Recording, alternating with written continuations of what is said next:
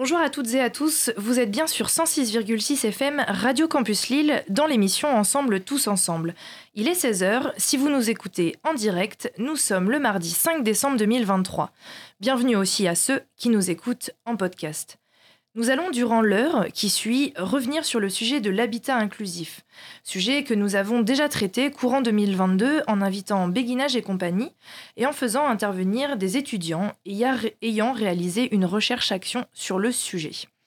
En cette fin d'année 2023, nous allons, pour approfondir euh, le sujet, recevoir le réseau APA et pour cela on accueille Chloé Olivero, chargée d'animation réseau. Bonjour Chloé. Bonjour.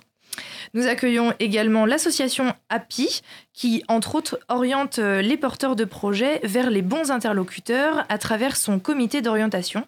C'est Louise Michelin, chargée de mission, qui va nous en dire plus. Bonjour Louise. Bonjour. Et enfin, nous accueillons un porteur de projet, la Marguerite Deschamps, avec Damien Debrouwer. Bonjour Damien. Bonjour. Eh bien, merci à vous trois d'avoir accepté notre invitation et d'être venus faire part de votre expérience dans notre émission qui traite du sujet du vieillissement. Nous le savons, le réseau APA et l'association API accompagnent également les porteurs de projets à destination des personnes en situation de handicap. Aujourd'hui, nous nous focaliserons sur des exemples d'habitat inclusif à destination des personnes âgées. Et c'est à ce titre que nous avons invité Damien Debrouwer pour la Marguerite des Champs, un projet à destination de ce public. Alors on vous propose plutôt que de faire un rappel historique de ce qu'est l'habitat inclusif, euh, que l'on donne la parole à Chloé qui en présentant le réseau APA nous donnera, je pense, forcément des billes sur le sujet qui nous rassemble aujourd'hui, l'habitat inclusif. Du coup Chloé, est-ce que vous pouvez nous présenter le réseau APA, sa genèse, son organisation? À vous. Tout à fait. Alors c'est une histoire qui commence en 2016 avec les journées euh, européennes de l'habitat partagé accompagné, les JAPA, qui rassemblent en fait tous les acteurs qui interviennent dans le champ de l'habitat euh, partagé accompagné, qui est un peu un nouveau champ à l'époque. Euh, et en fait ces journées ont été très riches et elles ont montré deux choses. La première, c'est qu'il y avait énormément de vitalité qui, qui était créée, suscitée par ces projets tant euh, sur le territoire que euh, pour les habitants qui y participaient, qui y habitaient, etc. Et que c'était quelque chose qu'il fallait encourager. Et la deuxième chose, c'était que malgré leur grande diversité, les porteurs de projets, ils avaient besoin de, se rassembler parce qu'ils partagent euh, des problématiques communes. Ils partagent des difficultés, ils ont des freins en commun, ils ont les mêmes questionnements, etc. Et du coup, il y a une petite équipe qui s'est formée à partir de là pour pérenniser ce cadre d'échange et de transmission d'expériences de pair à pair. Et c'est comme ça qu'est né euh, le réseau de l'habitat partagé accompagné euh, en 2017. Et donc notre objectif principal, c'est de contribuer au développement national de ces formes d'habitat afin qu'elles soient accessibles sur tous les territoires et pour tous les habitants vulnérables. et tout ça par le biais du coup d'une coopération d'acteurs qui voilà, se transmettent des expériences, des tuyaux et partagent. Donc APA, on peut revenir sur le sigle, c'est H-A-P-A, et du coup... C'est ça, la, surprise générale, ça veut bien dire habitat partagé et accompagné, puisque le partage des espaces et d'une vie euh, sociale et l'accompagnement euh, des personnes euh, dans les projets, ça nous semble être les deux caractéristiques fondamentales de, ces projets-là. Et je, me mets à la place de, de l'auditeur et je me dis, c'est quoi un habitat partagé et accompagné? Alors ça peut être très très différent en fait, hein, parce que c'est un habitat qui ressemble à ses habitants, pour le dire, pour le dire vite. Mais en fait, le principe, c'est on a une définition au réseau APA sur lequel les fondateurs dont je vous parlais euh, ont beaucoup travaillé. Mais c'est un habitat euh, où, on, enfin, je vais reprendre la définition d'Hélène euh, d'Hélène Lénart avec les trois P, les trois P qui ont été euh, qui sont euh, dans la VP, donc l'aide à la vie partagée, mais qui sont aussi des éléments de définition. C'est partage, participation et partenariat. Donc c'est des projets où les, les, habitants partagent des espaces communs, mais pas seulement. Ils partagent aussi une cause commune, quelque chose qui les motive à habiter ensemble, un projet de vie sociale et partagé. C'est un projet dans lequel ils peuvent participer. Euh, ils sont chez eux. Donc, en fait, c'est eux qui décident à quelle heure ils mangent, qui ils reçoivent. Il n'y a pas d'horaire, il n'y a, pas de, a pas de règles qui leur est imposées. Et euh, c'est des projets qui, sont, euh, qui, vivent, des habitats qui vivent en partenariat avec le territoire. Et pas du tout des projets isolés euh, qui auraient tout clé en main ou voyez le package euh, all inclusive. Non, pas du tout. Là, on est, on est en relation avec les associations du territoire, avec les centres sociaux, avec les collectivités. Et c'est ces partenariats-là qui font que euh, on a accès encore à la vie du territoire, à la vie citoyenne, etc. Par rapport à, cette définition, est-ce qu'elle euh, elle descend quand même euh, de quelque chose d'institutionnel? En fait, j'ai déjà la réponse, mais euh, il y a quelque chose qui régit aujourd'hui un petit peu l'habitat inclusif, l'habitat partagé Chloé, je vous redonne la parole. Oui, tout à fait. C'est la, c'est la loi. Pardon, je dois me racler la gorge. Je vous en prie. c'est la, c'est la loi Elan donc, qui a été, euh, qui a été, euh, enfin, qui a apparu en 2018 et qui effectivement reprend ces éléments de définition et pas par hasard d'ailleurs, puisque le réseau APA dans ses missions de plaidoyer, donc de voilà sollicitation des pouvoirs publics pour leur remonter les, les problématiques des porteurs de projets sur le terrain. Dans cette mission de plaidoyer, on a eu l'occasion d'être auditionné pour contribuer à la définition de ces habitats euh, partagés et accompagnés dans le cadre de la loi Elan en 2018. Mmh. Donc c'est un peu aujourd'hui le cadre qui, se, euh, qui permet euh, aux porteurs de projets d'habitat inclusif d'évoluer. C'est à ce moment-là que la, terminologie habitat inclusif est arrivée aussi. Et c'est le cadre législatif pour les porteurs de projets comme Damien pour développer leurs habitats. Belle transition vers Damien, justement. Exactement. Du coup, Damien, est-ce que vous pouvez nous présenter euh, la Marguerite des Champs, ce, projet, comment il est né, euh, tout ça? Bien sûr, nous, la Marguerite des Champs, c'est un habitat partagé pour personnes euh, âgées, pour seniors. Donc et notre particularité, c'est qu'on est en milieu rural. Nous, on a vraiment voulu faire un habitat partagé pour les gens du territoire, parce qu'aujourd'hui, on sait que l'habitat partagé se développe, mais on le voit plus dans les villes. Et en milieu rural, ce n'est pas forcément une solution qui est euh, développée. Et nous, dès la genèse du projet, ça vient aussi de notre ADN, de notre vécu. On avait dit ça serait bien de le faire en milieu rural pour pouvoir le proposer à des personnes vivant sur ces lieux-là. Et ça évite à ces personnes de s'exporter, d'aller vers des centres urbains vers lesquels ils n'ont pas forcément envie. Alors pourtant, on va leur dire, mais oui, mais en ville, il y a tout. Il y a les transports, il y a les commerces, il y a les, il y a les médecins. Et ces gens-là vont vous dire, mais moi, ça fait 50 ans que je vis en milieu rural, qu'est-ce que je vais aller faire, passer mes vieux jours euh, en ville? Moi, j'ai toujours envie de rester dans le milieu que je connais, au, milieu justement des gens de ma famille, de mes amis. Et c'est pas parce que je vais dans un habitat partagé que je dois me couper de mes amis. Et donc, c'est important de justement que ces personnes-là puissent continuer à vivre comme elles ont toujours vécu. Mmh dans votre question, c'était aussi euh, d'où vient ce projet? Ben, nous, ce, projet-là, avec mon épouse, c'est un projet qu'on a monté à deux. Euh, on l'a en tête depuis 15 ans. Alors, au début, on avait juste une vague idée de dire on veut faire quelque chose autour de l'habitat des seniors. On ne savait pas euh, ce que c'était vraiment l'habitat partagé, toutes les formes. Nous, on a appris à le connaître, notamment dans mon parcours, quand on a été lauréat de l'appel à projet du réseau APA, que Chloé vous, a présenté. Et là, on a pu vraiment de connaître beaucoup, et, euh, beaucoup de choses et comment monter notamment un projet. Donc nous, comme je disais, ça faisait 15 ans qu'on l'avait en tête, c'est issu de notre euh, passé familial. Moi, j'ai eu ma grand-mère qui a eu des problèmes de, à trouver un, logement après une opération. Et euh, la grand-mère de mon épouse, le, grand-père de mon épouse plutôt, c'était lui, il est parti en EHPAD sans préparer son parcours et il l'a mal vécu. Et quand on voit un peu ce, vécu de ces deux personnes-là, on s'est dit, on a raison, il faut creuser et il faut quand même proposer quelque chose d'autre qui satisfait euh, vraiment les personnes âgées. Et, donc voilà, nous on, a monté cet habitat partagé. Donc comment ça se concrétise? Bah, Clairement, aujourd'hui, nous on propose 11 logements en location. On a un logement qui est fait pour faire des essais ou des courts séjours. Vous parlez d'habitat partagé à des personnes âgées, ils me disent mais moi je ne sais pas ce que c'est la vie en habitat partagé, est-ce que ça va me plaire, est-ce que voilà quel moment je dois partager avec euh, mes colocataires? Et ben maintenant on a une réponse toute simple, c'est ben, venez passer un mois, deux mois chez nous, essayez. Et comme on dit, s'il y a affinité, ben, on, voit, plus loin.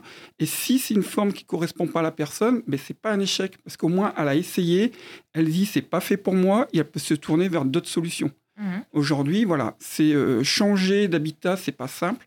Et ben nous, on propose une solution euh, d'essai. Et après, on a 10 logements. Dans les 10 autres logements, eux, sont loués de façon permanente. On en a 3 qui ont leur propre euh, cuisine.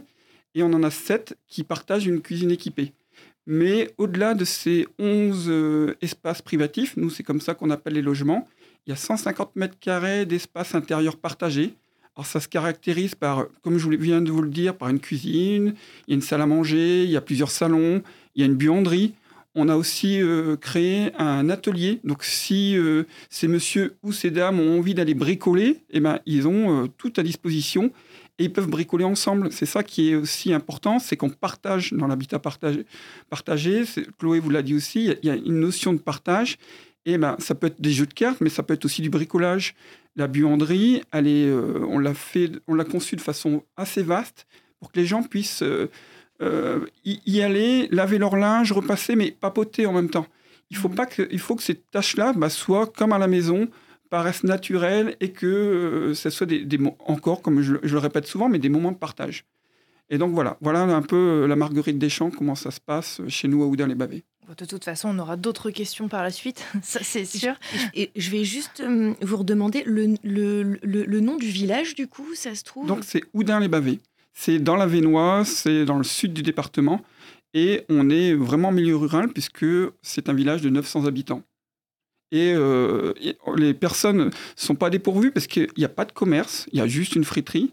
Mais les, comme je vous ai dit, ça s'intéresse surtout pour les personnes du territoire. Elles ont l'habitude de ne pas avoir de commerce dans leur village.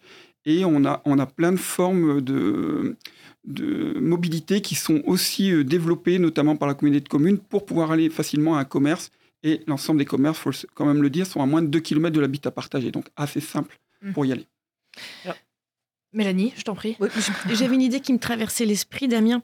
Euh, comment vous faites pour communiquer auprès des seniors, enfin pour qu'ils puissent connaître justement euh, la Marguerite Deschamps, euh, que vous puissiez expliquer un petit peu cette façon de vivre? Vous le disiez tout à l'heure, c'est vrai que pour cette génération, c'est pas quelque chose d'évident ce, genre d'habitat, c'est pas quelque chose qui est connu.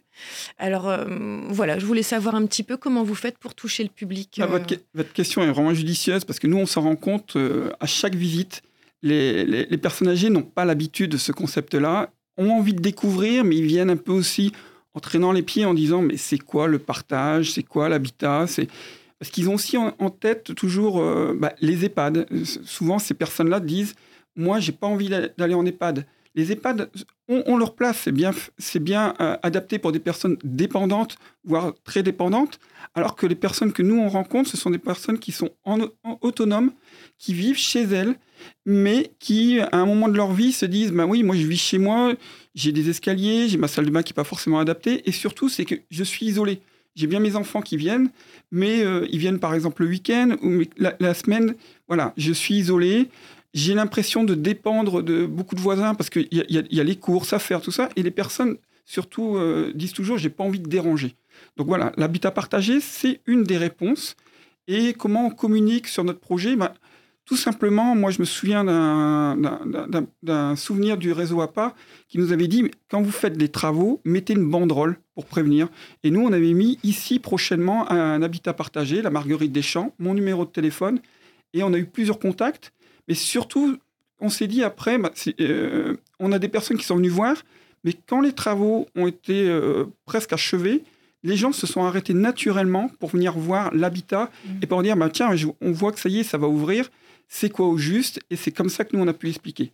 Après, on met aussi des plaquettes euh, de présentation dans les cabinets médicaux, dans, auprès des hôpitaux, on met aussi bah, chez le kiné. Et voilà, c'est aussi les personnes qui vont dans ces cabinets-là se pose des questions, récupère notre plaquette et après, ben, nous, il, nous. On, est aussi, on a un très fort partenariat avec la communauté de communes qui nous soutient. En plus, on a cette chance que la communauté de communes du Pays de Mormal et CADA, commune, ami, communauté amie des aînés. Et la communauté amie des, aînés, c'est on met toute une politique volontariste en place en faveur des aînés. Que ce soit, comme je le disais tout à l'heure, sur la mobilité, et c'est aussi garder des centres médicaux à proximité dans le territoire c'est aussi euh, des offres de loisirs adaptées. Euh, par exemple, on a des pièces de théâtre qui se déroulent à 18h avec une solution mobilité qui est, qui est, jointe. Donc les personnes âgées peuvent aller à cette pièce de théâtre comme tout le monde, 18h, ça finit pas trop tard, et en plus on les ramène chez elles.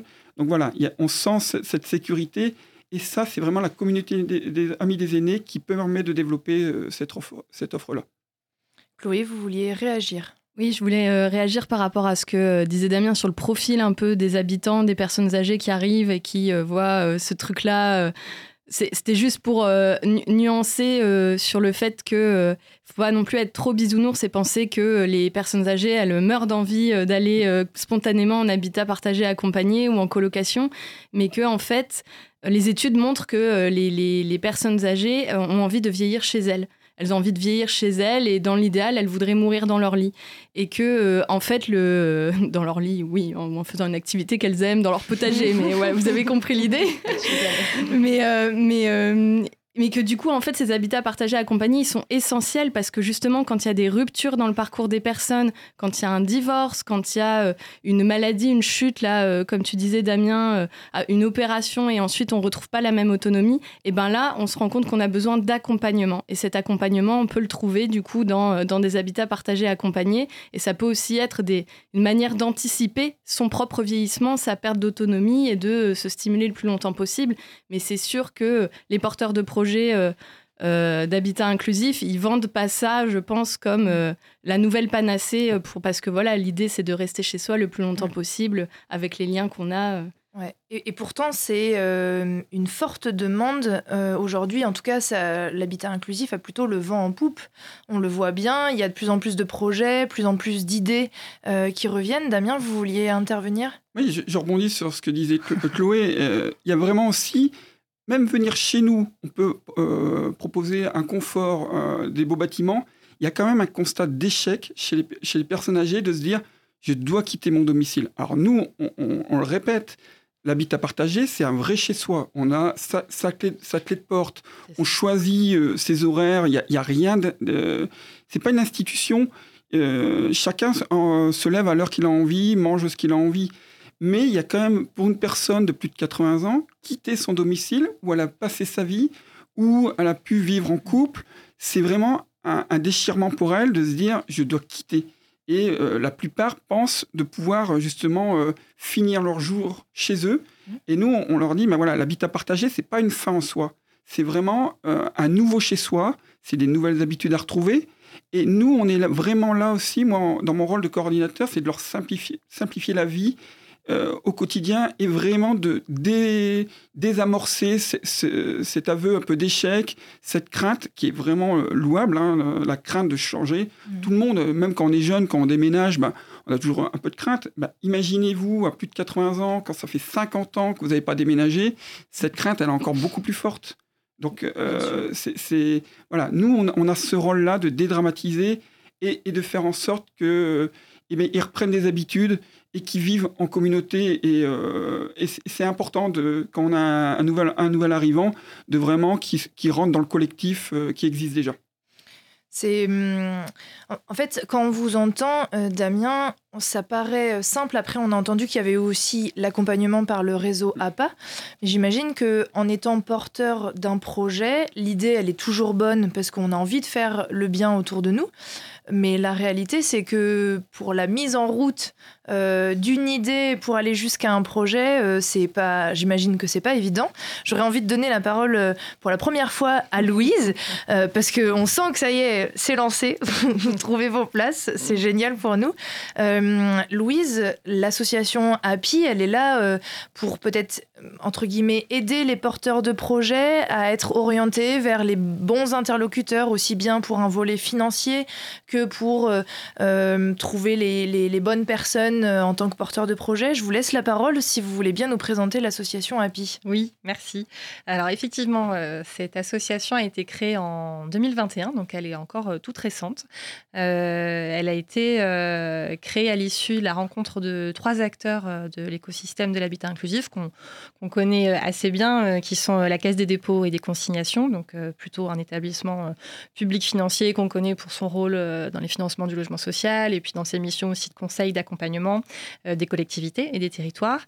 Euh, le deuxième acteur, euh, qui est la Fondation des Petits Frères des Pauvres, qui qu'on connaît bien aussi et qui, lutte contre la précarité et le, vieillir seul des personnes, des personnes âgées en situation de précarité, en logeant les personnes âgées à travers différentes typologies d'ailleurs de de, logement euh, et qui est aussi un financeur euh, d'ailleurs dans, le champ de l'habitat inclusif et d'autres actions.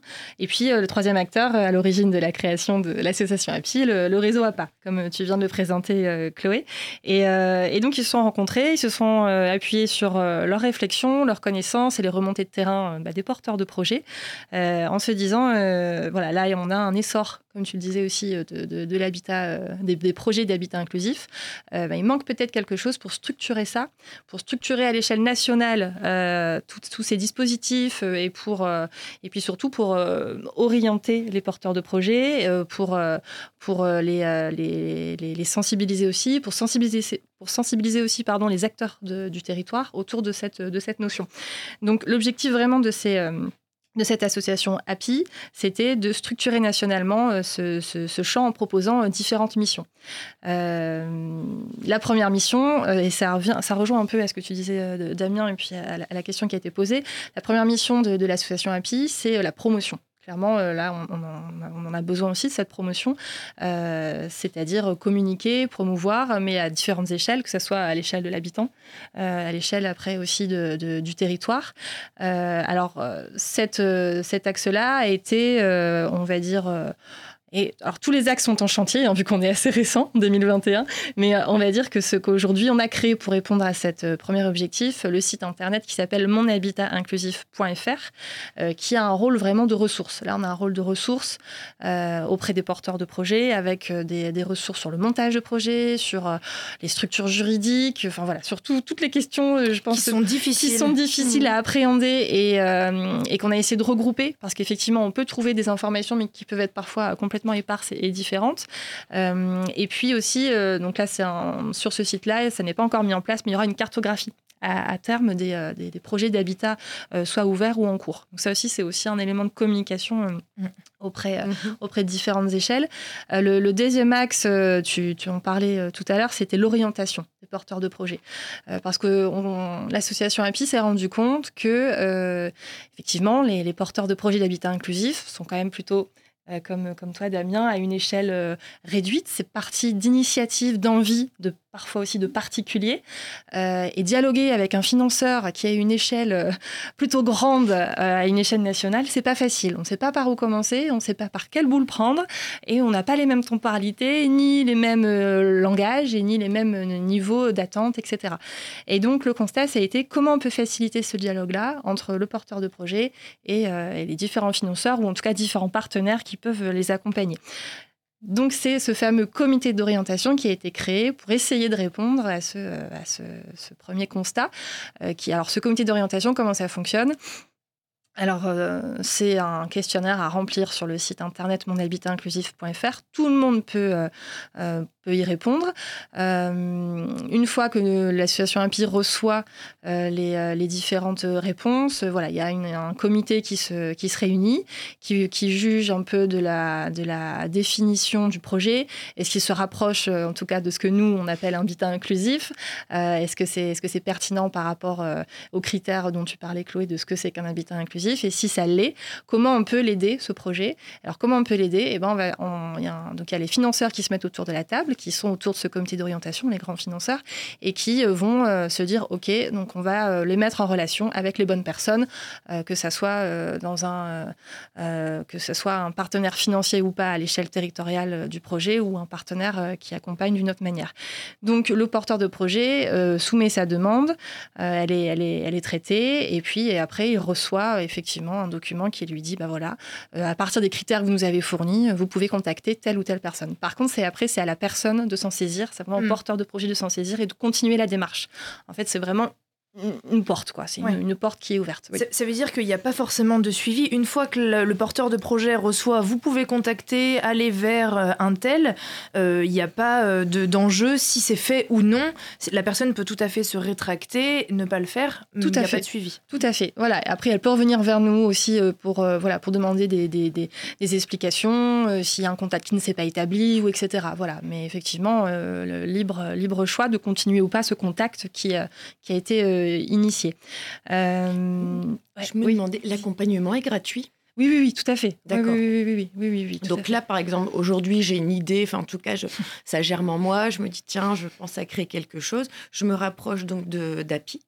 Et puis, euh, et puis on échangeait. Enfin voilà, on peut, on, peut déjà commencer un échange et vous proposer un peu le projet, voir, voir ce que vous en pensez. Alors ça, c'est quand même différent. Euh, mmh. je pense que là, on se rapproche plus de, de la mission du réseau APA qui est d'accompagner les porteurs de projets dans la vraiment dans, la, dans, le, montage. dans, le, dans le mmh. montage.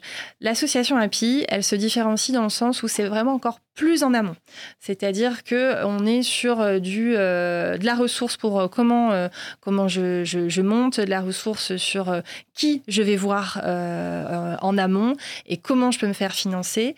et après, une fois qu'on a passé ces premières étapes, là, on peut se dire, on peut aller être accompagné par un autre mmh. acteur dont le rôle est vraiment plutôt, si je ne me trompe pas, Chloé, l'accompagnement. je pense que la différence qu'on peut peut-être faire entre la l'association API et le réseau APA, c'est que l'association API, tu vas être orienté, mhm. alors que le réseau APA propose un accompagnement. Si tu es lauréat de l'accompagnement, mhm. euh, on va soit défricher, on va y revenir, mais on peut défricher son projet, c'est-à-dire que j'ai juste une idée, je sais pas trop, euh, voilà. Soit sinon, on va développer, parce que l'idée, elle est plus forte, il y a eu euh, des recherches, etc. ou alors carrément déployer. et donc là, on, va euh, essaimer. Enfin, donc il y a vraiment une différence, je pense. C'est les prémices avec l'association API, mais comme c'est nouveau, qu'on connaît plus le réseau APA, on aurait eu tendance à se retourner vers le réseau APA. C'est ça. Mais et c'est ça ce que je viens de dire. Et, puis encore pour pour préciser peut-être l'échelle, c'est que l'association euh, API, euh, il y a de la ressource. Il y a la ressource vraiment, c'est de la matière, c'est de la lecture, c'est plutôt une échelle, on va dire, individuelle. C'est-à-dire on y va mmh. individuellement. On va aller chercher de la ressource.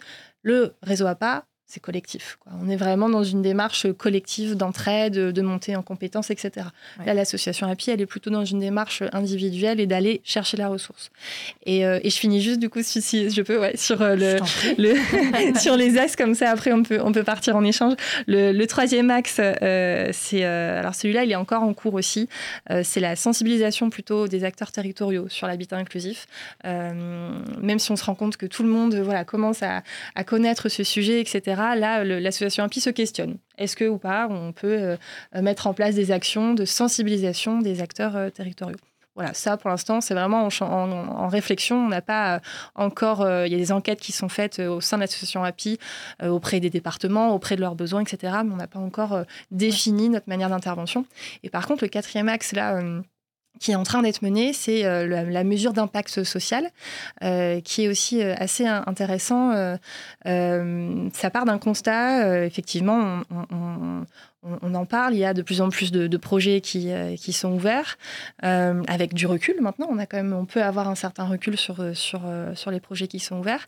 Et, les porteurs de projets s'interrogent aussi sur leurs effets, sur les effets générés par l'action du projet, sur les habitants, sur les familles, sur les professionnels, etc. Et donc, parfois, certains porteurs de projets mettent en place des démarches, ce qu'on appelle de mesures d'impact. par contre, on se rend compte que c'est long, euh, c'est difficile, c'est chronophage, euh, et le porteur de projet n'est pas forcément outillé. Euh, clairement, il n'a pas forcément le temps pour faire ça, alors que c'est quand même intéressant à la fois de manière interne pour comprendre comment nos actions ont des effets, pour les modifier, etc. Et c'est très intéressant aussi pour les financeurs qui mmh. doivent légitimer aussi leur, leur, financement. Et puis, c'est quand même une ressource aussi, ces données d'impact social pour les pouvoirs publics. Merci. et, en même temps, du coup, je rebondis parce que c'est pas évident, enfin je regarde Damien, parce que c'est pas évident de faire une mesure d'impact quand on est forcément associé au projet. Euh, bah, on n'est pas neutre, donc demander l'avis aux habitants. Enfin, je sais pas, euh, mm. Damien. Euh, oui, non, mais on n'est vraiment pas neutre. Et même dès le démarrage du projet, on a toujours la tendance, en, tant que porteur de projet, d'être la tête dans le guidon. Et, mm-hmm. nous, on a besoin, de, justement, de temps en temps, qu'on nous relève la tête en disant mm-hmm prenez de la hauteur, regardez ce que vous faites, parce que vous faites plein de bonnes choses, mais il y a peut-être des choses qu'on peut améliorer, il y a mhm. peut-être des choses sur lesquelles on va capitaliser aussi, mhm. parce que chaque habitat euh, est particulier, donc euh, on peut avoir des petites inos comme ça dans un habitat, et que euh, justement les financeurs, eux, ce qu'ils recherchent aussi, c'est de les repérer et dire est-ce qu'on peut la dupliquer? Parce que ça c'est bien ça c'est une bonne mhm. pratique. Et eh ben autant essayer de la dupliquer et nous en tant que porteurs de projet on a, on, a l'intention de toujours vouloir bien faire, mais après, on voit pas ce qui est vraiment bien fait, on voit pas ce que l'on peut des fois mettre encore amélioré. Et donc, on a besoin, euh, ce que Louise dise, aussi, c'est important qu'on ait, dans, par exemple, avec le réseau APA, d'avoir cette continuité dans l'accompagnement, de pouvoir dire, ben voilà, ça c'est réussi, d'autres peuvent en profiter, ça, j'ai une difficulté, eh ben on, on, regarde sur euh, l'expérience des autres et on, surmonte cette difficulté. Et voilà, et c'est important, nous, euh, en tant que porteurs de projet, de toujours pouvoir se remettre en question et de toujours progresser. Et nous, c'est vraiment dans cette optique-là, dans cette ambition-là que l'on est, de toujours vouloir faire bien pour nos locataires, pour nos habitants. Et euh, c'est important qu'on puisse le voir sur du long terme. Et je reprends aussi l'étude d'impact. Nous, avec la communauté de communes, on a cette ambition de créer un maillage de solutions d'habitat pour les seniors. Donc, il faut surtout pas faire du copier-coller sur les solutions, parce que nous, ce qu'on a envie, c'est d'avoir différentes formes d'habitat et que le senior, avec euh, son vécu, avec son expérience, puisse choisir l'habitat qui lui convient. Et l'habitat partagé est une solution, mais on peut avoir aussi de, de la colocation intergénérationnelle, on peut avoir différentes formes, et c'est important que chacun retrouve euh, dans les différentes formes d'habitat ce qu'il a envie de, euh, dans quoi il a envie de vivre. Mhm. Et, donc, plus on sera nombreux, ben, plus les choix seront multiples et plus ça sera naturel pour quelqu'un de choisir son, son nouveau parcours euh, d'habitant. Ouais. Louise, je ne sais pas si vous vouliez euh, rajouter quelque chose par rapport à la présentation du, de l'association API. D'ailleurs, on n'a pas donné le sigle, on a donné le sigle du réseau APA, mais pas de l'association API. Est-ce que vous pouvez nous le, nous le donner? Alors oui, l'association API, le sigle c'est HAPI, euh, donc, qui signifie Habitat partagé et inséré dans la vie locale si je me trompe pas non plus, Happy, euh, et qui euh, et qui euh, qui provient du rapport Pifto Wolfram, qui a été édité, enfin créé, écrit en 2020, qui a été présenté au gouvernement en 2020. Voilà, donc on a on a fait le choix de reprendre ce terme-là, mais effectivement, comme disait Chloé, il y a beaucoup beaucoup de terminologie, mais celui-là correspond, voilà, c'est une précision encore plus de, de l'habitat inclusif. Euh, pour nos seniors. Euh, Louise, vous nous avez parlé euh, donc du dispositif API et de, du soutien que ça pouvait amener. Alors, je, le résume hein, comme ça aux, porteurs de projets voilà, qui, qui, se posent des questions, qui ont besoin d'être orientés, qui ont besoin de savoir ce qui est déjà existant, etc. Mhm. Euh, je note que c'est donc euh, c'est assez récent, c'est en 2021, donc Damien, vous n'avez pas pu en profiter. Hein. Je pense que la Marguerite Deschamps, c'est un peu plus un peu plus vieux à hein, la création. Euh, comment vous avez pu faire sans à l'époque? Enfin voilà, quelles sont un petit peu les difficultés, les freins que vous avez rencontrés à partir du moment où cette idée est née dans votre tête et celle de votre épouse? Et euh, où ça a pu, que vous avez pu commencer à penser à voilà, aboutir euh bah, C'est pas simple parce que euh, on a une idée, on est très enthousiaste, on a envie de faire grandir cette idée rapidement même, on a envie de tout franchir. Et là, vous vous trouvez comme obstacle de qui appeler, qui contacter, comment expliquer.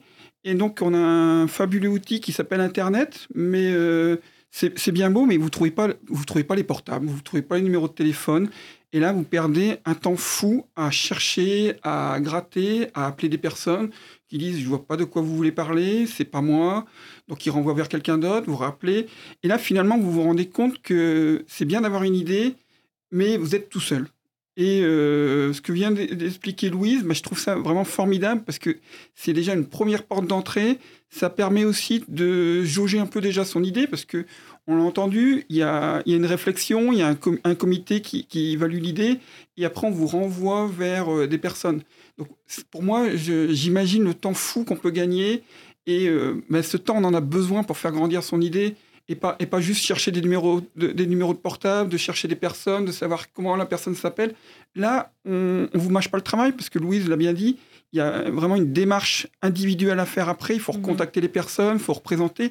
On, voilà. Donc, c'est vraiment, je trouve ça une très bonne idée de pouvoir gagner du temps et de pouvoir consolider bah, son idée, justement. Et par rapport à, à ce retour d'expérience, même si Damien ne l'a pas vécu, c'est tout comme finalement, Louise, euh, cette association, elle a été créée pour ça, pour euh, un petit peu bah, faire en sorte que les porteurs de projets puissent aller déjà au bout de cette première étape, de se dire, bon, je pense que ça vaut le coup, on a été orienté vers des financeurs. Euh, je ne sais pas si vous voulez réagir par rapport à ça. Non, je trouve que le, ce que tu viens de dire, Damien, le, discours, je ne peux pas dire mieux. C'est en réponse à ça. C'est en réponse à ces, contraintes, à cette temporalité et à, cette difficulté à accéder et à dialoguer avec... oui, la, multitude d'informations et d'acteurs qu'il qui existe aujourd'hui. Mm. je pense que c'était tout, à fait, euh, tout à fait résumé. Et puis, on en a peu parlé, mais c'est quand même le nerf de la guerre, comme on dit, c'est les financeurs mm-hmm. aussi, trouver les financements. Enfin, ça doit pas être évident. On est en plus sur de l'habitat un public senior. Enfin, enfin voilà, j'imagine que là est, la, la difficulté aussi. Ben, nous, si je prends notre exemple, par exemple, on a contacté 12 banques et euh, on a eu on n'a qu'une banque qui a accepté de nous suivre. Et pourtant, quand vous allez présenter votre projet, vous êtes vraiment enthousiaste et on vous dit mais quelle belle idée, il devrait y en avoir plus des, porteurs de mm. projets comme vous. Donc ça, c'est le conseiller que vous avez en face. Après, il envoie le dossier un peu plus haut. Et là, le dossier, on revient, on dit euh, bah, c'est trop précoce, on n'a pas le retour d'expérience ou euh, encore, idée encore à travailler un petit peu. Donc voilà, le fait que, comme l'a dit Louise, on vous envoie déjà chez des personnes qui sont euh, sensibilisés sur, cette thématique-là, bah, ça va gagner, voilà, ça va faire gagner beaucoup de temps et surtout éviter que les porteurs de, euh, de projets se fatiguent aussi, parce que on a beaucoup de porteurs de projets qui restent au bord de la route parce qu'à un moment donné ils sont découragés, ils ont fait mm. beaucoup de démarches et au final ils disent euh, trop compliqué, c'est pas pour moi, parce que pas oublier non plus que en tant que porteur de projet, bah, nous au démarrage j'avais une activité professionnelle à côté, donc on fait ça en plus de notre travail parce que euh, voilà, une idée ne suffit pas euh, de faire vivre une famille. Donc, euh, et, justement, cette idée, on sait qu'elle va consommer beaucoup de temps et d'argent. Et donc, bah, on garde son travail au début. C'est qu'après que moi, j'ai pu arrêter mon job quand tout était bien démarré. Et le fait que Happy puisse nous mettre le pied à l'étrier, je, pense, je trouve que c'est vraiment une très bonne idée. Et dans la continuité de cette partie financement, donc aujourd'hui vous avez arrêté votre travail Damien. Oui. Euh, vous êtes financé comment finalement? Comment vous vivez de ce nouveau travail de coordination? Alors euh, moi je, suis coordinateur de l'habitat partagé, donc de la Marguerite des Champs, et on va être financé à travers de l'AVP. AVP c'est l'aide à la vie partagée. C'est c'est euh, des crédits qui sont alloués par la CNSA géré par le département. Donc, euh, il y a vraiment un attachement aussi local. Le département, lui, joue ce rôle de, filtre et, de, bonne gestion des fonds. Et cet, argent, moi, ça permet de financer ce, job de coordinateur et d'aider, comme je l'avais dit au début, au quotidien, bah, les personnes âgées, de faciliter leur arrivée et aussi de développer leurs projets. Parce qu'ils arrivent, ils ont encore plein de projets, euh, donc certains sont du territoire, mais d'autres sont ah, des fois euh, on, a, une personne, elle est à trois quarts d'heure de route, avant elle était à trois quarts d'heure de route, donc ne connaît pas bien les interlocuteurs locaux. Mhm. et, donc moi mon rôle, c'est de, le mettre en contact, de lui présenter et de voir toutes les possibilités qu'il a. Euh, nous c'est un passionné de musique et quand on l'a mis en, contact avec l'école de musique du village, ben, il était heureux comme tout. Mhm. Et il s'est mis à redécouvrir, il faisait la musique tous les jours, mais il s'est mis à redécouvrir d'autres musiciens et là, bah, nous, nous-mêmes, on est épanouis parce que quand on voit la personne qui dit je change de logement, mais euh, je continue une de mes passions et en plus je l'accrois encore, euh, et ben voilà, là, là on a tout gagné. Et cette, euh, cette aide, l'AVP, ben, c'est pas au détriment des seniors parce qu'ils financent pas finalement mon, mon, poste et, et, ça permet moi de, de vraiment d'avoir du temps à leur consacrer Mm. Et ça, euh, je peux vous le dire que tous les jours, ils, le ressentent. Mm. Et ça, c'est aussi un gros bénéfice euh, pour, pour nos habitants. Oui, parce que c'est vrai qu'on ne l'a pas forcément précisé, mais en plus d'avoir ces salles communes enfin de, euh, où on peut partager, etc., il y a aussi votre présence qui est soutenante pour les démarches, enfin, voilà, les, besoins, etc. Et, et ça, c'est important aussi de le dire, en fait, qu'il y a quelqu'un de présent et qui, et qui peut répondre aux demandes. Tout à fait. Et en plus, moi, je dis toujours quand les gens euh, viennent visiter, on n'est pas là à heure fixe. Parce que euh, c'est pas ce que les personnes attendent de dire, bah, euh, Monsieur de Brouwer est là de 8h à 10h. ça n'a pas de sens en un, habitat partagé parce qu'il n'y a, a pas d'habitude. Alors, ils ont leurs petites habitudes, mais il n'y a pas de rythme imposé. Donc, moi, je suis là à, des heures diverses ils peuvent me solliciter. Et surtout, c'est que je vois aussi leurs besoins. Et, ils ont énormément de besoins, notamment dans, dans tout ce qu'ils veulent développer en termes d'activité, de créativité. Et ben, c'est toujours agréable, nous, pour nous, après, de, de, simplifier les démarches pour eux et de les voir s'épanouir. Mmh. C'est vraiment une vraie joie aujourd'hui de les voir s'épanouir. Ouais. Vous êtes un petit peu facilitateur de, euh, des projets, vous avez parlé individuels, mais aussi euh, par la suite, il y aura aussi des projets collectifs. Tout à fait. Donc l'idée, c'est de, de, les rassurer, comme quoi ils ont encore leur place euh, de citoyens, d'acteurs dans cette commune, dans cette communauté de communes.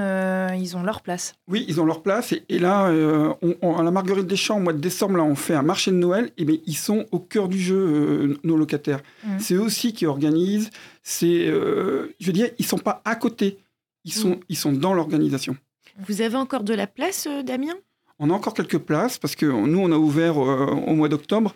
Donc, on s'était pas mis la pression. On s'est dit, on va mettre un an à, à, trouver tous nos locataires parce qu'on veut prendre aussi le temps de prendre des personnes qui, qui rentrent bien dans le collectif, qui ont bien compris ce que c'est l'habitat partagé on, il faut pas faire ça dans, l'urgence. Et, c'est là, malheureusement, c'est ce qu'on voit des fois, c'est des personnes qui arrivent dans l'urgence en disant je peux plus rester, ou les familles qui disent il peut mon papa il peut plus rester tout seul, est-ce que vous pouvez le prendre? Ben, c'est pas si simple que ça parce qu'il y a tout un parcours et de vraiment que les personnes puissent euh, être acteurs justement de l'habitat partagé et bien se fondre dans le collectif qui existe déjà. Mmh. Et euh, c'est vraiment important et il faut que même les personnes qui sont déjà présentes cooptent ce, nouvel arrivant parce que euh, c'est pas simple.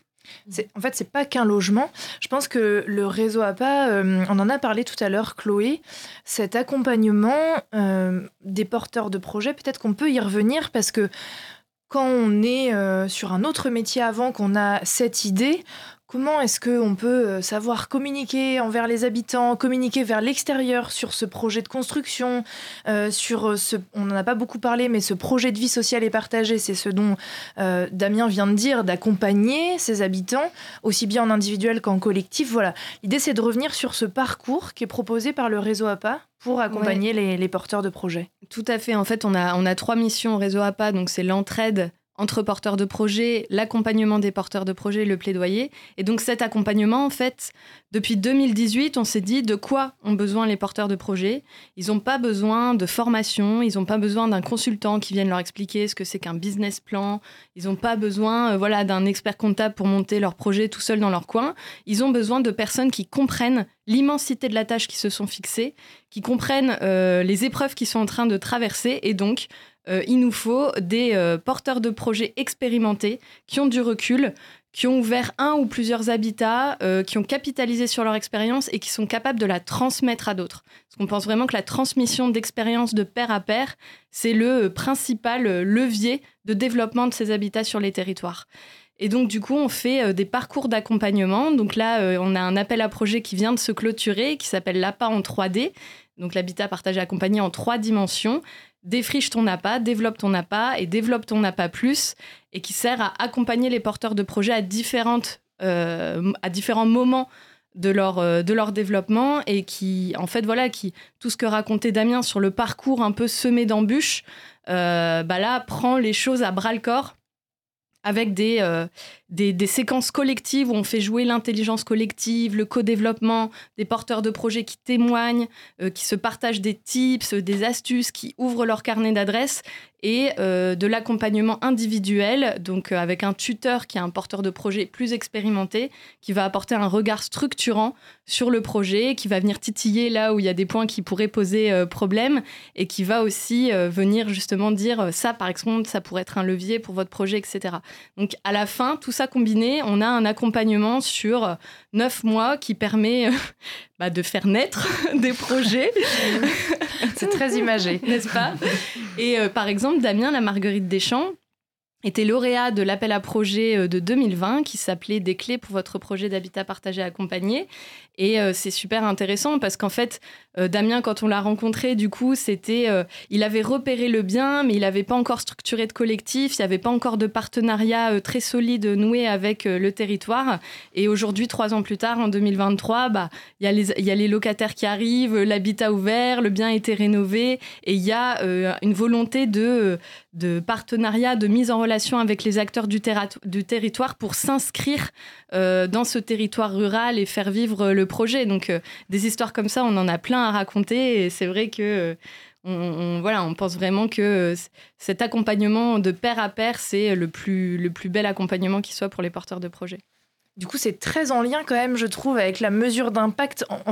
Chloé vient de faire un petit peu euh, un, retour de l'expérience de mhm. Damien et on a entendu aussi Damien euh, euh, faire ce retour par rapport à l'association API qui a été créée et qui peut aider à mhm. faire cette première marche. je crois, Louise, qu'il y a qu'on peut revenir sur cette mesure d'impact sur, sur une date très prochainement, un lancement. Oui, ça? oui, oui. Alors pour, pour effectivement continuer ton propos, Chloé, en, en, complémentarité de ce que le réseau APA propose, qui est vraiment un accompagnement du porteur de projet à travers ces séances collectives et individuelles, l'association API euh, souhaite mettre à disposition aux porteurs de projet un outil euh, ce qu'on appelle un kit de mesure d'impact social de leur projet. Euh, donc ça, on a ce souhait-là de mettre à disposition ces outils courants fin 2024, on va dire début 2025. Seront, on part d'un constat qu'effectivement, la mesure d'impact social est très compliquée à mettre en œuvre, qu'elle prend du temps et, que, voilà, qui, demande beaucoup de, compétences, de temps et de moyens. Et donc, encore une fois, on propose, nous, un outil un outil qui permet euh, de faciliter, on va dire, euh, cette prise en main. Euh, et cet outil composé de questionnaires, de trames d'entretien, de trames d'appui aussi à l'analyse a été construit et aujourd'hui on teste ces outils. On va tester ces outils avec 20 porteurs de projets et cette expérimentation va débuter donc le 18 décembre 2024 euh, par une journée assez importante et 2024 ou 2023 Non, 2023 bien évidemment. bien évidemment. Damien a fait des gros yeux. on en parle très tôt. eh oui, on a une communication assez intensive. Non, non. Peut-être qu'on prend trop d'avance. ouais, non, non, je reprends bien évidemment. Journée très importante le 18 décembre décembre 2023. Merci Damien.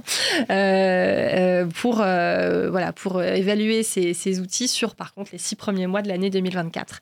et donc, l'objectif de, cette mesure, c'est de, effectivement, de pouvoir mettre à disposition des outils pour pouvoir mesurer l'impact social à l'échelle locale d'un projet par le porteur de projet lui-même, et puis pour nous, l'association API et les autres acteurs, d'avoir des données collectives à l'échelle globale euh, pour capitaliser et puis avoir une image à l'instant T de ce que c'est cet écosystème. Parce qu'aujourd'hui, on n'en a pas en fait. On n'a pas d'image globale avec des données agrégées. Euh, tellement la spécificité des projets est, importante et c'est compliqué à, aujourd'hui euh, discuter d'une manière globale de ce sujet-là. Mmh. Donc c'est aussi un de nos objectifs, c'est d'arriver avec toutes les données qu'on va réussir à récolter, d'arriver à, à compiler et à, et à exprimer ce que c'est aujourd'hui euh, l'impact social des habitats euh, inclusifs. C'est à l'échelle nationale, du coup, cette euh, mesure d'impact? Tout à fait, oui, oui. Là, le, panel qu'on a, qu'on a construit pour cette expérimentation est composé à la fois de projets à destination de personnes âgées, à destination de personnes en situation de handicap, à la fois de la colocation, à la fois du logement regroupé, à la fois du logement diffus, milieu rural ou milieu urbain, justement pour comprendre si l'outil que nous, on va mettre à disposition est adapté et pertinent à toutes les spécificités des projets. Donc euh, oui, pour l'instant, euh, c'est à l'échelle nationale. Du coup, on a hâte euh, d'être en 2024. On a dit six mois environ, c'est ça, pour que la mesure d'impact se, mette en place. Voilà, c'est ça, effectivement, pour qu'on puisse construire bien et finaliser les outils et pour qu'on ait des premières données, nous, à remonter fin 2024 et après mettre à disposition début 2025 les outils. Mm. Voilà. En lien avec ce qui a été dit euh, par Louise, Chloé, on l'a pas forcément trop, on n'a pas trop insisté là-dessus, mais les porteurs de projets, ils peuvent être euh, euh, à enfin ces projets peuvent être à destination aussi bien de personnes âgées que de personnes en situation de handicap. Je ne sais pas s'il y a une répartition aujourd'hui approximative. Ah, aujourd'hui, approximativement, c'est 50-50. Hein. C'est 50 mm. projets pour les personnes âgées. Alors, sachant que parmi les personnes âgées, il y a aussi des personnes très différentes. Hein. On a des projets d'habitat regroupé qui s'adressent à des, euh, des personnes âgées autonomes qui sont capables de vivre sans accompagnement euh, au quotidien. Euh, il y a aussi des personnes atteintes de la maladie d'Alzheimer ou d'autres maladies apparentées et qui, là, nécessitent un accompagnement 24 heures sur 24. Et les personnes en situation de handicap, bon, bah, vous l'imaginez bien, hein, c'est aussi divers que la diversité du handicap. Donc, il y a des projets pour euh, beaucoup de personnes là, enfin beaucoup de projets pour des personnes autistes. Il y a du handicap psychique, du handicap mental, Il y a du handicap physique, évidemment. Il y a des projets mixtes qui se construisent avec plusieurs populations en partant du principe de la paire et danse. Les, voilà, les faiblesses des uns sont les forces des autres, etc. donc voilà, vraiment beaucoup de projets, et Louise l'a dit, beaucoup de formes d'habitats différentes, des habitats partagés différents. Des fois, il y a des jardins, des fois, il n'y en a pas. Des fois, il y a... Voilà, l'espace partagé peut avoir plein de, formes différentes. Et donc oui, c'est important de le rappeler euh, pour des, euh, des personnes en, en, situation de handicap, aussi bien que des personnes âgées, ça peut être une option. Mmh. en, fin de compte, il y a autant d'habitats différents qui existent que de profils différents de personnes qui ont besoin. Enfin voilà, de, comme euh, c'est important ce que vous disiez, Chloé. Voilà, c'est vrai que on va parler euh, par groupe, on va parler des seniors, alors que voilà, on a tous un parcours de vie différent et des envies différentes aussi. Euh, et l'idée, c'est pouvoir d'y répondre aussi en laissant chacun, en, gardant sa personnalité et ses envies dans quelque chose qui est partagé, quoi. Donc, enfin, dans un habitat euh, partagé. Donc, euh, c'est, je trouve ça important de le dire aussi. Mhm. Voilà, on n'est pas, on n'a pas tous envie de la même chose au même âge et dans la même situation. C'est bien, c'est bien résumé. Ça. Euh, Damien, s'il y avait un, en deux trois phrases un conseil pour un porteur de projet comme comme vous, qu'est-ce que vous auriez envie de lui dire en mhm. quelques mots? C'est déjà de croire à son idée, de la développer et après de bien s'entourer euh, des bons interlocuteurs. C'est ça qui est important. Et moi, j'ai eu cette chance d'être lauréat euh, du réseau APA. Ça nous a fait euh, grandir énormément. Aujourd'hui, on ne sait pas si on serait là, si la Marguerite Deschamps serait ouverte sans le réseau APA, ou du moins si elle serait ouverte, elle ne serait pas aussi bien adaptée à ses, à ses habitants. Parce que le réseau APA nous a vraiment fait prendre conscience que les habitants ont une place énorme à jouer et qu'on ne fait pas sans eux surtout. Et on fait, euh, on fait pas pour eux, on fait avec eux. Mmh. Mmh. Et c'est ça qui est important. Donc voilà, croire en son idée, des bons interlocuteurs et, vraiment être prêt à faire bouger son projet pour l'enrichir. Bah merci beaucoup. C'est vrai que tout est dit là. Enfin, vraiment, euh, y croire. Enfin, déjà, c'est important. Avoir, les bons interlocuteurs. Enfin, on arrive déjà à la fin de cet enregistrement. Euh, oh non. Eh ben si. Mais c'est vrai que c'était c'était intéressant, vraiment intéressant, et, et d'avoir chacun vos regards. En tout cas, euh, voilà, chacun avec vos missions. Et alors bon, merci à vous trois, hein, Chloé, Louise et Damien, d'être venus témoigner de vos missions. Merci à vous. et combat pour que l'habitat soit davantage participatif pour les personnes âgées qui le souhaitent. Euh, nous allons vous redonner la parole avec le fameux mot de la fin. Si vous avez voilà quelque chose à, faire parvenir aux auditeurs, en, voilà en se disant tiens ça peut être quelqu'un effectivement qui a une idée là qui germe, euh, voilà euh, je fais quoi là Je vais regarder quoi sur Internet J'appelle qui, etc. Et peut-être aussi si je suis un senior et que j'écoute et je me dis tiens ça pourrait être une forme d'habitat qui pourrait m'intéresser. Chloé. Euh, alors moi, le mot de la fin, c'est euh, un espoir qu'il euh, y ait tous ces habitats partagés, accompagnés, qui continuent de se multiplier sur les territoires, d'essaimer pour répondre aux besoins des personnes vulnérables, quelle que soit leur vulnérabilité. Et justement, si vous êtes une personne vulnérable et que vous écoutez cette émission, vous pouvez contacter le réseau APA pour savoir si nous avons des adhérents qui développent des projets ou qui ont déjà des habitats ouverts sur votre territoire. Euh, voilà, dans les Hauts-de-France, il y en a plusieurs. Parce qu'on le rappelle, le réseau APA, c'est au niveau national, parce qu'on invite souvent des gens plutôt du Nord ah, pardon.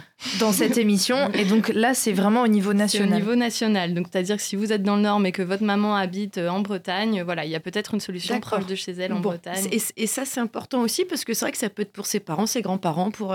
Euh, voilà, et donc pour contacter le réseau APA, euh, sur Internet? Sur Internet, oui, parce que je, je, ne connais pas mon numéro de téléphone par cœur. Donc le site c'est réseau-apa.eu et vous avez l'adresse contact réseau-apa.eu. D'accord. Et APA, H-A-P-A. H-A-P-A, merci de le rappeler. Louise. Louise. Je continue pour le mot de la fin. Euh, alors moi, je l'avais pas préparé, mais là, euh, suite à, à ce qu'on s'est dit, je je suis plutôt très admirative, voilà, je, vais dire ça, je suis très admirative, moi, des porteurs de projets, euh, par euh, voilà, ce qu'on vient d'entendre, leurs idées, leur courage, leur, euh, leur, ouais, leur, enfin, leur persévérance, vraiment. Et, et, du coup, ça me, ça me, ça me conforte aussi dans, dans nos missions. C'est-à-dire que je, je, souhaite, moi, du coup, la pérennisation bah, du réseau APA et l'association API, clairement, pour continuer à, à, soutenir et à accompagner les, les porteurs de projets. Euh, euh, voilà, je pense que c'est voilà, ce que je souhaite. Par rapport à hum, l'association API, si jamais on a, on est, on a une idée, mm-hmm. comme euh, le disait Damien tout à l'heure, euh, comment, je, comment je me saisis de votre orientation, de votre aide Oui, alors euh, elle se saisit sur, pour l'instant sur le, par le biais d'Internet, par le site internet monhabitatinclusif.fr, euh, où vous trouverez des ressources à la fois juridiques, législatives, informatives géographique. Et puis, euh, c'est par ce biais-là qu'on peut aussi répondre au, comité, enfin, plutôt questionner le comité d'orientation. Ouais. et par la suite, vous l'avez dit tout à l'heure, il y aura une cartographie. Tout à fait, qui est en train euh, d'être construite. Des habitats qui existent. Alors, Chloé l'a dit, il y a déjà euh, cette possibilité de contacter le réseau APA pour aujourd'hui savoir sur son territoire vers qui je pourrais me tourner. On ne l'a pas dit, mais il y a aussi cet outil du département. Il y a une cartographie qui existe sur l'habitat inclusif. Il suffit d'aller sur le site du département. Enfin, il suffit, c'est pas toujours facile, mm. mais vous pouvez toujours vous faire aider, euh, peut-être des services de proximité dans votre collectivité si vous n'avez pas accès à Internet. Euh, la cartographie reprend les différents euh, types d'habitats sur le territoire. Merci Louise. Merci. Damien, pour le mot de la fin. Eh ben, moi, je vais me répéter un peu. C'est voilà, si on y croit en tant que porteur de projet, ben, il faut y aller, il faut persévérer, bien s'entourer. Et, et j'invite aussi, moi, tous les seniors et même non seniors à aller visiter les habitats partagés, à comprendre ce que c'est un habitat partagé, à en voir. Et, comme ça, on est, on, est moins dans l'urgence. Le jour où la question se pose du changement de domicile, eh ben, on connaît, on dédramatise et on choisit surtout euh, la forme d'habitat dans laquelle on a envie de vivre. Et c'est ça le plus important. Dans, la continuité de ça, euh, pardon Mélanie, mais est-ce que, euh, par exemple, c'est possible de faire euh, une porte ouverte de temps en temps pour aller dans la Marguerite des Champs pour voir comment ça se passe? Oui, alors on fait des portes ouvertes régulièrement, mais on fait aussi d'autres événements. On fait des, des, événements culturels. Là, on a planifié pour l'été prochain une pièce de théâtre dans l'habitat, parce que nous, le but, c'est ouvrir les portes et je le dis régulièrement, moi, j'ai pas forcément envie que les gens passent devant l'habitat en disant ça, c'est le truc des vieux. Mmh. Euh, voilà, nous, on est ouvert et surtout, c'est que bah, nos locataires puissent communiquer avec les autres et euh, voilà, autour d'une pièce de théâtre, euh, quoi de mieux dans un village. Mmh. Et, imaginons, enfin voilà, je, je connais quelqu'un qui, qui est dans la Vénois, ou enfin voilà, et pourquoi pas aller voir la Marguerite des Champs. Comment on peut vous contacter, Damien? Alors, on peut me contacter, on nous trouve facilement maintenant sur Internet. Là, il y a, dans Mormal et vous, par exemple, c'est un, site de la communauté de communes. On est référencé, on présente le projet, il y a toutes mes coordonnées et on se fera un plaisir de vous répondre, de vous accueillir, de vous faire visiter. Merci. Merci vraiment euh, à, vous trois d'être venus. Euh, on va vraiment conclure cette émission. Euh, et alors vous, vous connaissez pas nos habitudes, mais on en a deux. c'est des choses qui nous tiennent à cœur. La première, on va toujours chercher une citation en rapport avec le sujet, la thématique du jour. Donc on n'a pas été chercher très loin pour le coup pour celle-ci. Il s'agit d'un extrait du rapport Pifto-Wolfram qui a été bah, dit par Louise tout à l'heure. Ce, rapport, il s'appelle Demain, je pourrais choisir d'habiter avec vous. Et la citation, c'est celle-ci. L'habitat inclusif constitue une réponse prometteuse pour, et il y a des guillemets, vivre chez soi sans être seul. Je ne sais pas si ça vous parle, mais en tout cas, nous, ça nous a parlé. Et la seconde habitude, qui est prise depuis le début de cette année 2023, on conclut avec la lecture d'une lettre écrite pour une personne âgée isolée par un citoyen inconnu grâce à l'initiative Une lettre, un sourire. Bonne écoute sur 106,6 FM Radio Campus Lille ou en différé à l'aide des podcasts sur vos plateformes préférées. Prenez soin de vous et des autres et à bientôt, je dirais même à l'année prochaine. Au revoir euh, vous trois, Chloé, Louise et Damien. Au revoir, merci. merci. à vous. Bonjour madame, nous sommes Cathy et Jean-Pierre de la Sarthe, âgés tous les deux de 59 ans. En juillet 2022, nous sommes devenus grands-parents d'une petite fille prénommée Nora qui a 16 mois aujourd'hui. Depuis sa naissance, notre vie a changé. C'est tellement de bonheur de la voir grandir et évoluer au fil du temps. Ses parents habitent près de Nantes, nous faisons en sorte de nous voir régulièrement et nous communiquons aussi en appel vidéo. Nous espérons que vous avez aussi cette chance d'être parents et grands-parents. Ainsi, nous partagerions le même bonheur. Une pensée de la Sarthe pour vous, Cathy et Jean-Pierre.